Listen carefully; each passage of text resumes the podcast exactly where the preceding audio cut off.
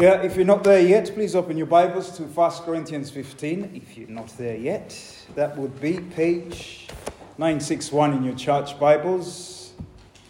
Uh, yeah, before we start, I'll ask, I'll ask you to stand. And what we're going to do is uh, something very quick. Uh, it's a traditional Christmas greeting, I believe. Thousands, if not millions, of churches have uh, you know, taken part in today. So please take a stand. What I'm going to do is um, I will say three times, uh, Christ is risen, and you reply, He is risen indeed on every occasion. Christ is risen. He is risen indeed. Christ is risen. He is risen indeed. Christ is risen. He is risen indeed. Amen. You may sit.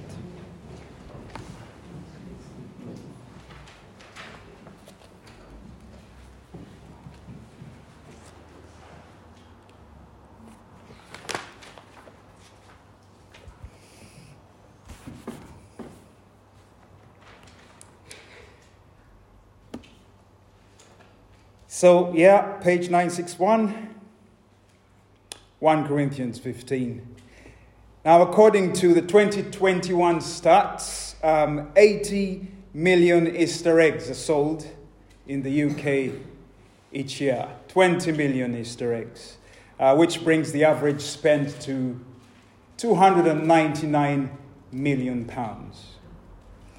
Uh, perhaps some of you will have received some. Uh, cream filled chocolate eggs or bunnies.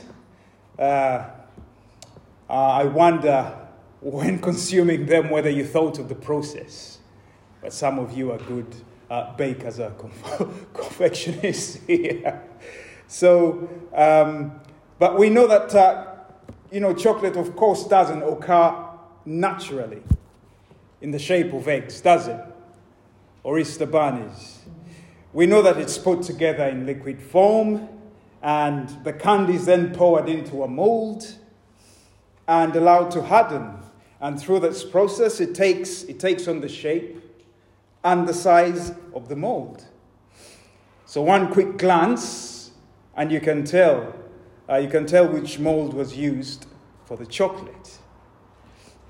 So, just as candy mold shapes chocolate, ideas, theologies, and value systems do shape our lives. They mold the way we think, how we feel, where we spend our time and energy. You'll know from your Bibles that uh, the church in Corinth is not particularly one to envy, is it? In fact, it can be summed up you know, um, in the following headings problem number one, problem number two, problem number three, problem number four, and so on. But one after another, one problem after another, Paul addresses the dilemmas and the questions that the congregation faced. What were they? Party politics, uh, members filing lawsuits against one another gross sexual immorality, uh, questions regarding marriage, um, idolatry, disorderly worship, a denial of the resurrection of the dead. And, um, you know, from, from this snapshot, we can see that, uh, I mean, it's obvious the Corinthians were shaped, at least when this letter was addressed to them, by something else, something other than the truth of Christ even though they were equipped with Scripture and the Holy Spirit. So, this evening we'll be looking at um, chapter 15, of course, where Paul explains the facts about the resurrection, um, the centrality of the resurrection, the consequences of the resurrection, both future and, and present. And uh, yeah, we'll leave it there uh, up to uh, verse 34. Of course, our emphasis, as our brothers mentioned already, will be on uh, verse from verse 29 to 34. And that is the consequences of the resurrection in the present. The consequences of the resurrection in the present. In other words, When you look back at Christ's victory over death, hell, and the grave, and then look to the future, certainty that you too will one day be raised. That should change everything. Everything about the way you live in the present. So, the big question before us is are you living a resurrection shaped life? When someone observes your lifestyle, when they listen to your conversations or see the way you react to different circumstances, what do they see? What mold would they recognize as having shaped you? Is it the mold of pride, of materialism and pleasure, of anger, of lust, of bitterness, laziness? What should shape your life? To help, help us answer this, Paul points, uh, he paints a picture of a resurrection shaped life in these three areas in our worship, in the risks and the decisions we take, we make, and our pursuit for godliness, for holiness. Three pointers to help us just to follow along. Number one, resurrection shaped worship. That's in verse 29. Resurrection uh, shaped risks from 30 to 32. And resurrection shaped holiness 33 to 34. That's resurrection shaped worship, resurrection shaped risks, and resurrection shaped holiness. So, to our first point, uh, resurrection shaped worship. Before we get we delve into it, remember, keep this at the back of your mind that the issue at hand is not so much the denial of the resurrection of the dead, simply because it was common in Greek culture at the time to believe in the immortality of the soul. But rather, the issue is about the bodily resurrection of the dead. This false teaching had crept into the church, and some of the Corinthians were saying that the bodies of dead people, they believed that the bodies of dead people do not, cannot, and will not rise again. So that's a separate issue altogether. But we know that Christ rose bodily. He was seen. We've seen in the first verses of this chapter that there were eyewitness accounts of him. He was seen, he was touched, he appeared, he prepared a, a breakfast meal for his followers, and so on. So he did rise bodily. We know that.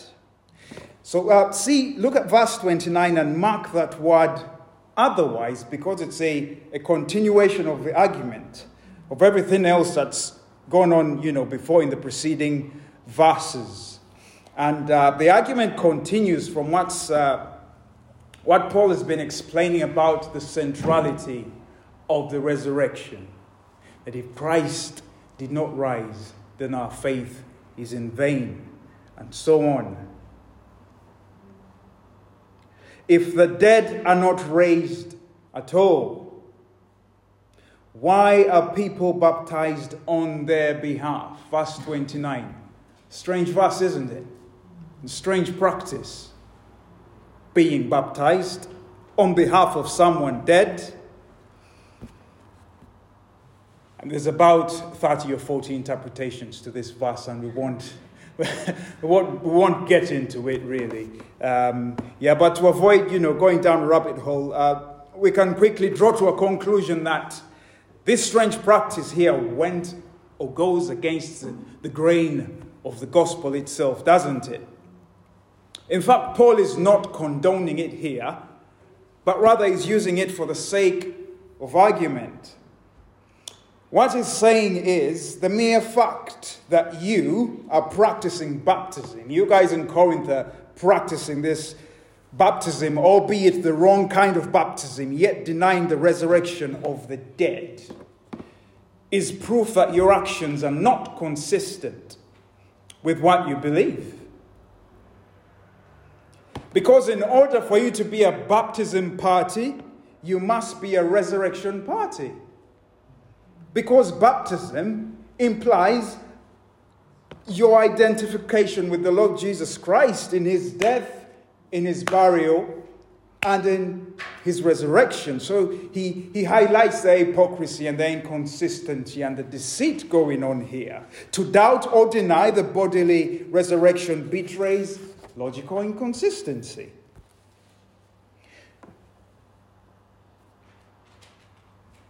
As Christians, our lives ought to bear bright and vibrant testimony to Christ, our risen Lord.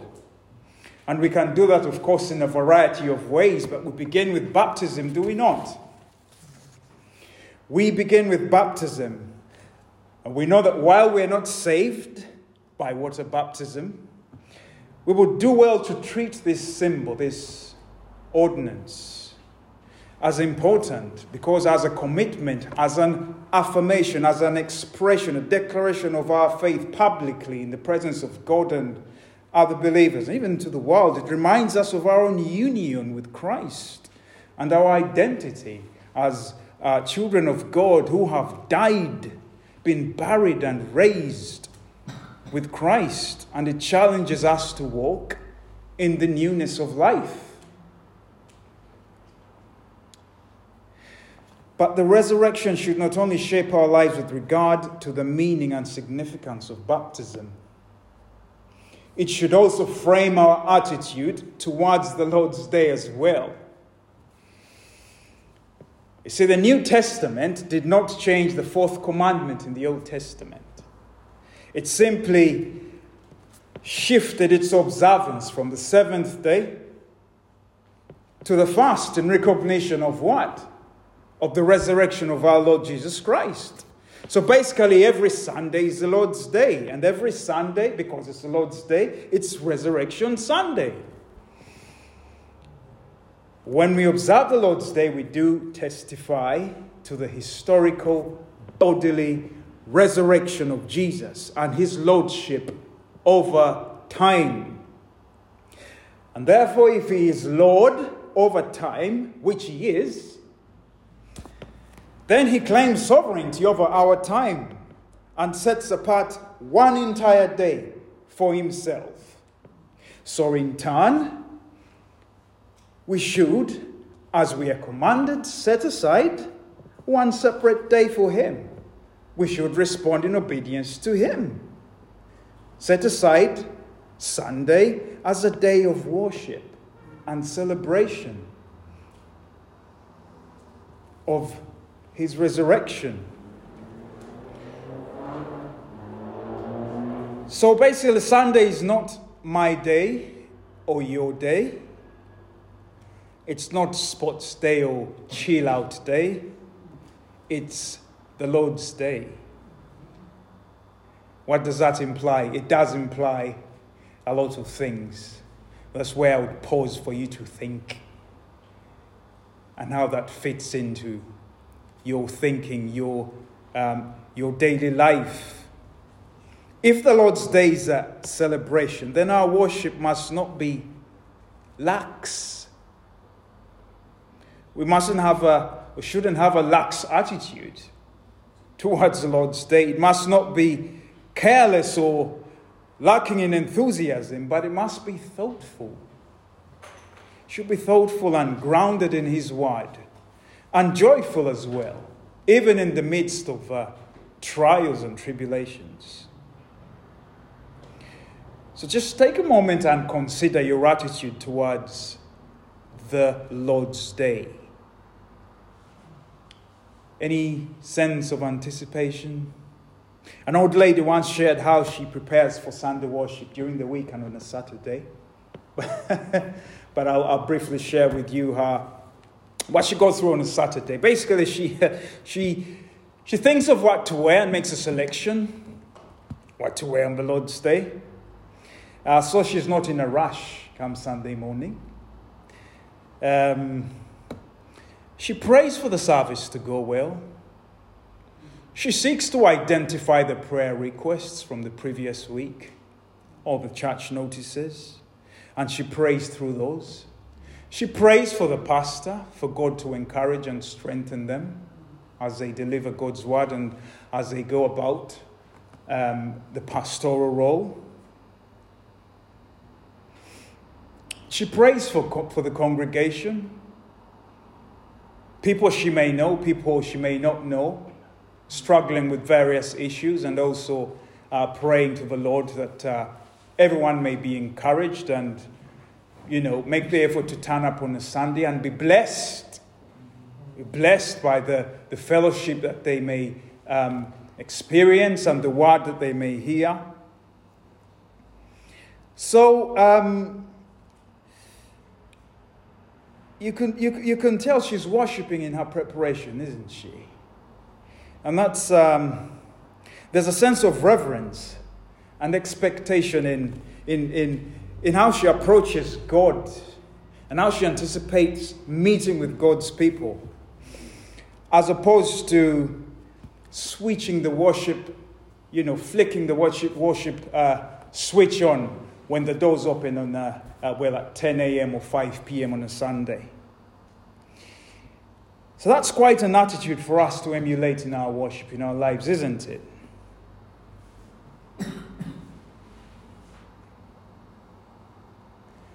Or do we consider the activities that go on here, you know, in our local church and, uh, you know, what needs to be done? Just having that attitude of a willingness to, to serve to help, to worship God in that way, with all the, uh, the things that need to get done, rather than maybe expecting someone else is going to do it, assuming, or leaving it for your pastor to do it, or the elders to do it, knowing they, have, they do have quite a lot already um, in, in terms of laboring in, in the Word of God. But there we go, some food for thought, resurrection shaped worship. We know, of course, it's not a, a switch you just flick on. These are attitudes internally generated by the Holy Spirit as a result of walking with God in His Word and cultivating Christ and the mind of Christ and the heart of Christ. So, quick look at verse 30 to 32. Why are we in danger every hour? I protest, brothers my pride by my pride in you, which I have in Christ Jesus our Lord. I die every day. What do I gain if, humanly speaking, I fought with beasts at Ephesus? If the dead are not raised, let us eat and drink, for tomorrow we die. This brings us to our next point resurrection shaped risks. I'm sure many, if not all of us, have had to take risks at certain points in our lives. In fact, we do take risks every day. Uh, we just don't seem to realize it, do we? A risk, of course, by definition, is uh, a course of action. A course of action whose outcome may not have the desired effect. But here, Paul portrays or he paints a picture of a resurrected shaped, resurrection shaped life as evidenced by the risks one takes. He's mentioned that he and his fellow co workers were in constant danger of the Romans because they followed Jesus and proclaimed him as king and Lord rather than Caesar.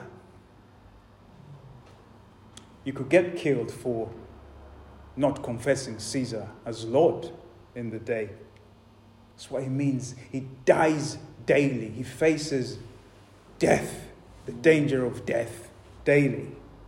They were in danger also of the Jews as well because they were, uh, they were deemed as heretics, attempting to overthrow the ancient uh, Jewish faith.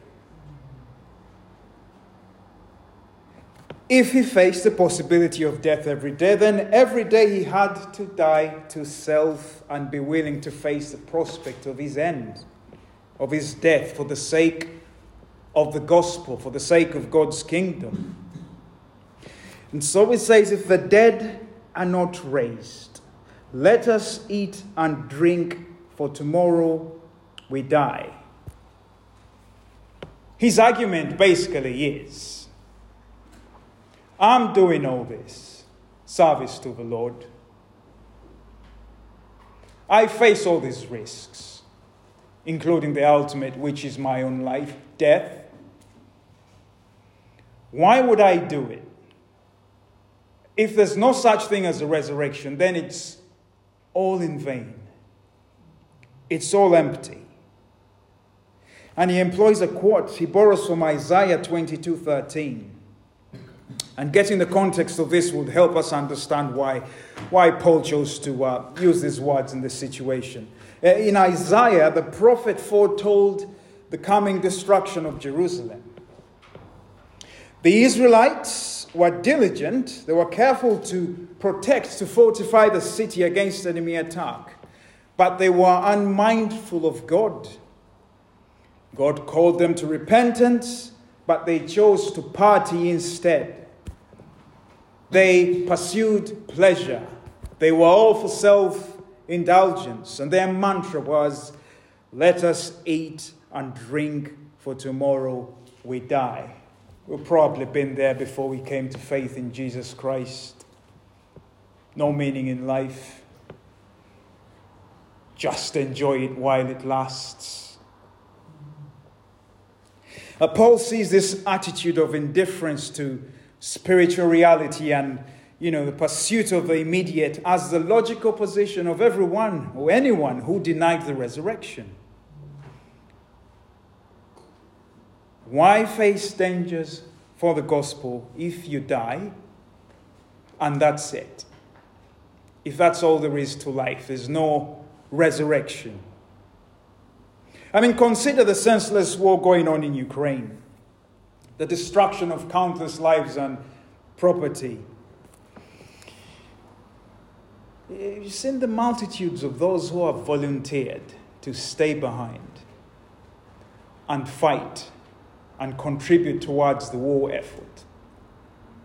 I can't help but think of, you know, Ukraine has uh, produced great sportsmen over the last uh, few decades, especially in boxing. I think there's about uh, four or five uh, former and current boxing world champions, and they were not at home when the war started. They easily, comfortably would have stayed where they were in the United States and elsewhere and avoided the war. But they left their comfort, came on, enlisted with the army, were willing to fight. They were willing to fight because to them, love for country, love for country was important. It did override everything else. Dying while fighting for their country was well worth, or is well worth the risk. Some have died, others will. But the outcome they hope for the victory they hope for is well worth dying for. But the Christian has a much, much stronger cause to live and die for, you and I. A heavenly country, a heavenly country where the outcome, the return on every risk we take in this life is rich, it's eternal, and it's guaranteed. As Christ rose, so shall we rise bodily. We've lost our dear loved ones, quite a number of them in uh, the last few months and years. But especially those that have died in the Lord. That's why we're reminded not to mourn like those who have no hope. We do have a hope that we shall rise, we shall be raised, even as Christ rose, and we will have a transformed body It will be identical to this earthly one. It's not like this is going to be done away with, finished, and then the new one is coming. No, this will be transformed. This will be transformed into a heavenly body where we're able to be in the Lord's presence eternally.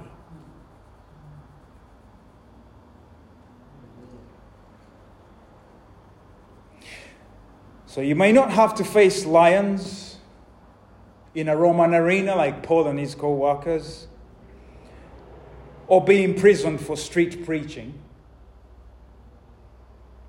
But you'll have to face the risk of being rejected, of uh, being called funny names, being made fun of, being overlooked for promotions at work, for example, or even being expelled from family gatherings just because you believe in Christ, just because you choose to advance the kingdom of God.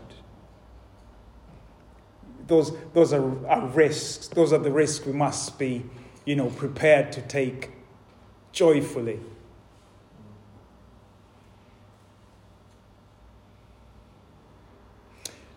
And you, you, you best know that if you're going to live for and serve the Lord faithfully, you will encounter these things. So the question is will you remain risk free? Will you be a risk free spectator on the sidelines? Or by the grace of God, will you get in the field and run and fight for the sake of the gospel? The temptation is to get so caught up in the, in the immediate, isn't it? And then we lose sight for the ultimate. But when we look to the future, we don't know, Paul, uh, as John says, what we will be like, but we know that we will be like him. We can't begin to imagine the bliss, the glory. But we know that. That is our destiny, don't we?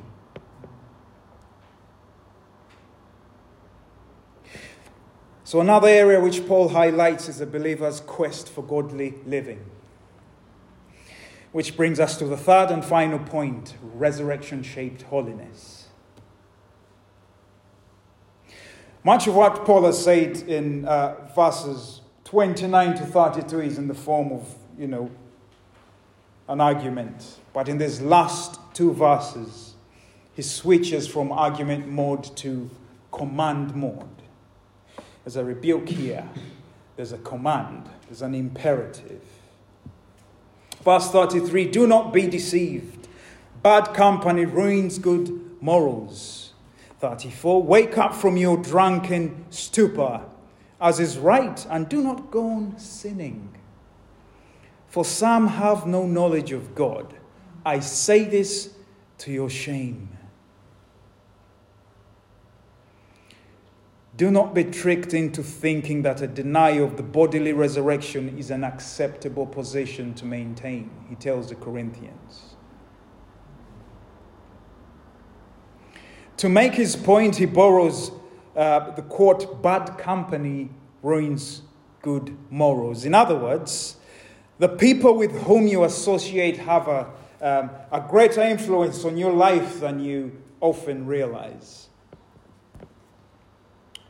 Parents will know this, as it's, uh, it's one of the reasons, if not the major reason, why you carefully choose to uh, you carefully choose or eliminate friends for your children.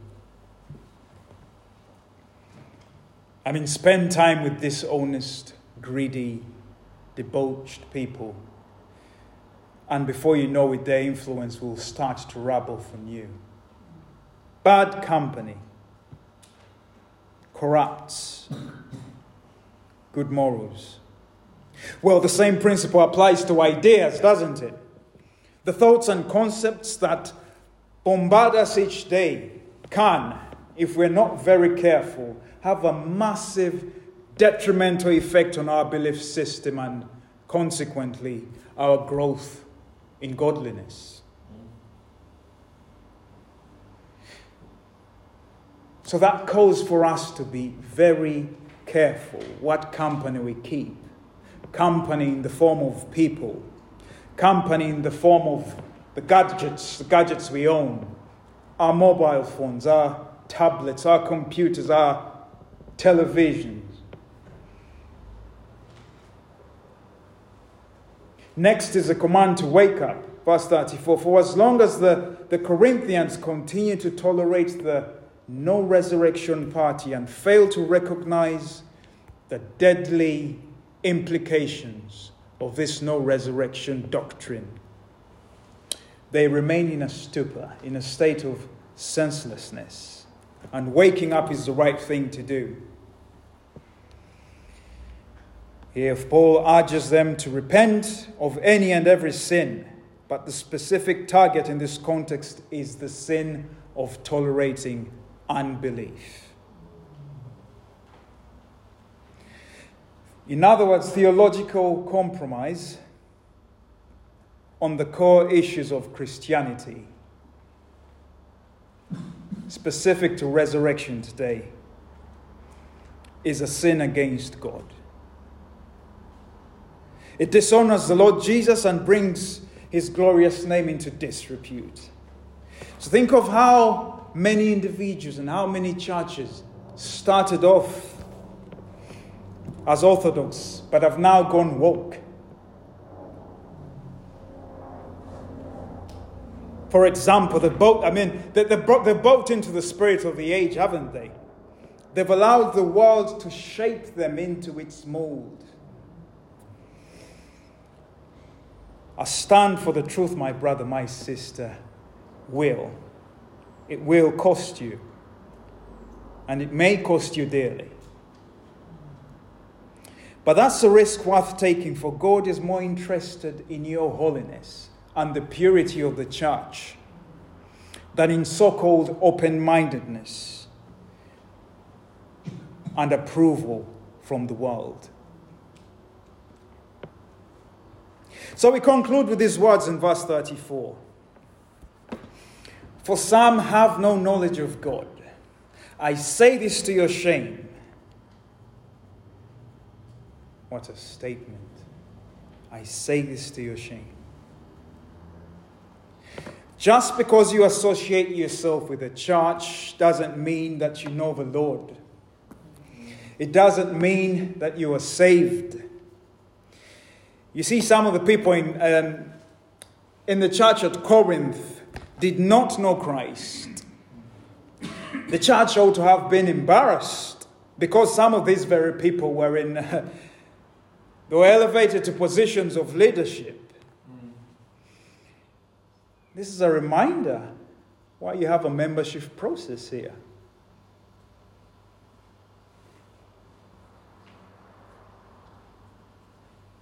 You have a process to, among other things, provide safeguards for maintaining the purity of the church. Take those safeguards away, and the church will go kaboom, it will just explode with heresy and, and tolerance for sin. And what have you? So, as we close, would, would Paul say similar things to our shame as well? Think about it corporately and individually. What does your life look like? What is shaping you into the person you are becoming?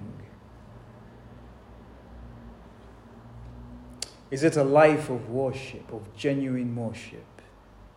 Are you willing to take risks for the gospel? Are you willing to serve? Or are you happy to sit back as a spectator? Is the pursuit of godliness, of holiness, a top priority? If not, why not? What needs to change for you to have a resurrection shaped life.